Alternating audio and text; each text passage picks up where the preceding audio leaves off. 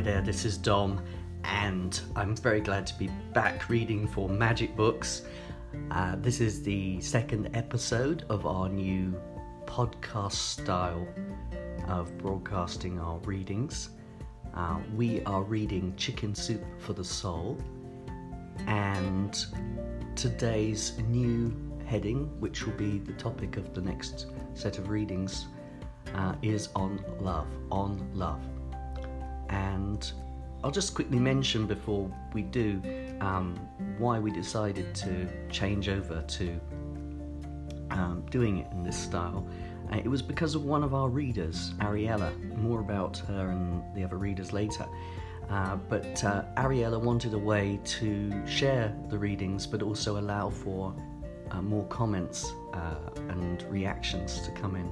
Um, so, if after listening to any of the readings you feel moved to comment, uh, then please do so. You can either do it uh, through the uh, podcast or the WhatsApp uh, message. Um, and it was Ariella's suggestion to uh, host the podcast through Anchor. Uh, it has some lovely features. It will enable us to record a group podcast together. All of the readers will be able to come in and record a podcast at the end of the book. Uh, it also allows you to leave um, audio comments uh, as well as writing your comments, and it has some neat uh, editing features as well that should make it all nice and easy to share and keep track of every single one of our recordings. So, uh, looking forward to seeing how that works out, and thank you very much, Ariella, for the suggestion.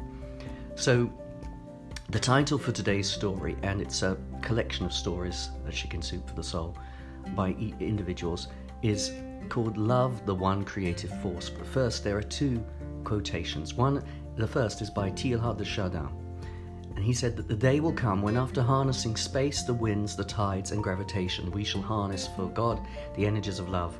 And on that day, for the second time in the history of the world, we shall have discovered fire. Then there's a quote from Mother Teresa Spread love everywhere you go. First of all, in your own house. Give love to your children, to your wife or husband, to a next door neighbour. Let no one ever come to you without leaving happier and better. Be the living expression of God's kindness kindness in your face, kindness in your eyes, kindness in your smile, kindness in your warm greeting. So here's the story itself. It's about a college professor who had his sociology class go into the Baltimore slums to get cased histories of 200 young boys.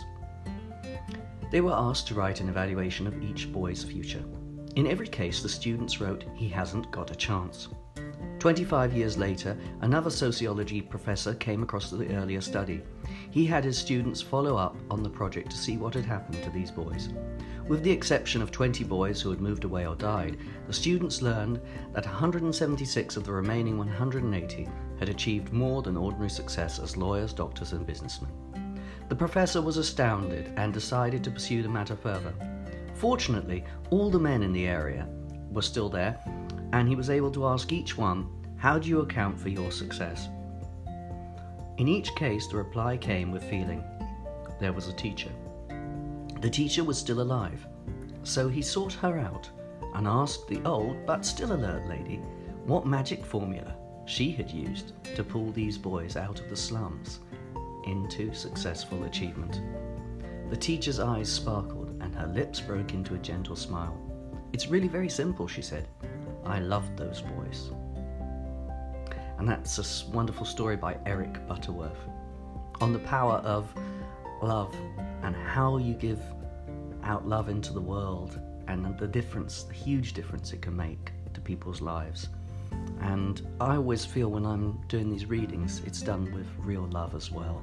It's not just something I have to do, it's actually done with real love.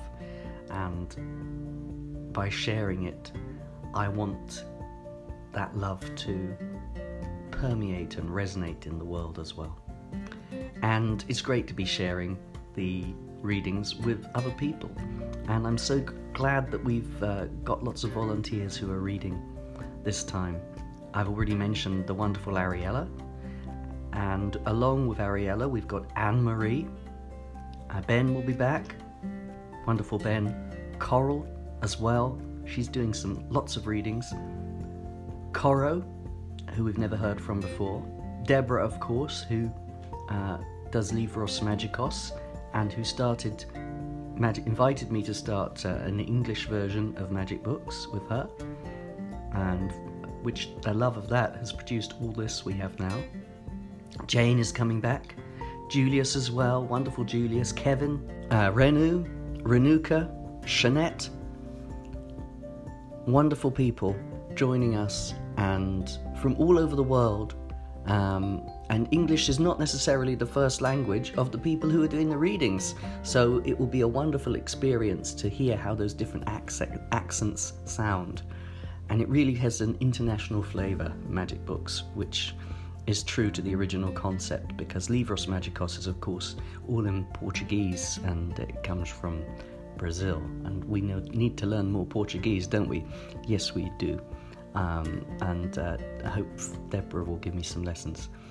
Um, so, looking forward to all the rest of the readings that are coming up. They're going to be wonderful. I'll be back soon. And uh, grateful to be sharing the love with you. And uh, enjoy magic books.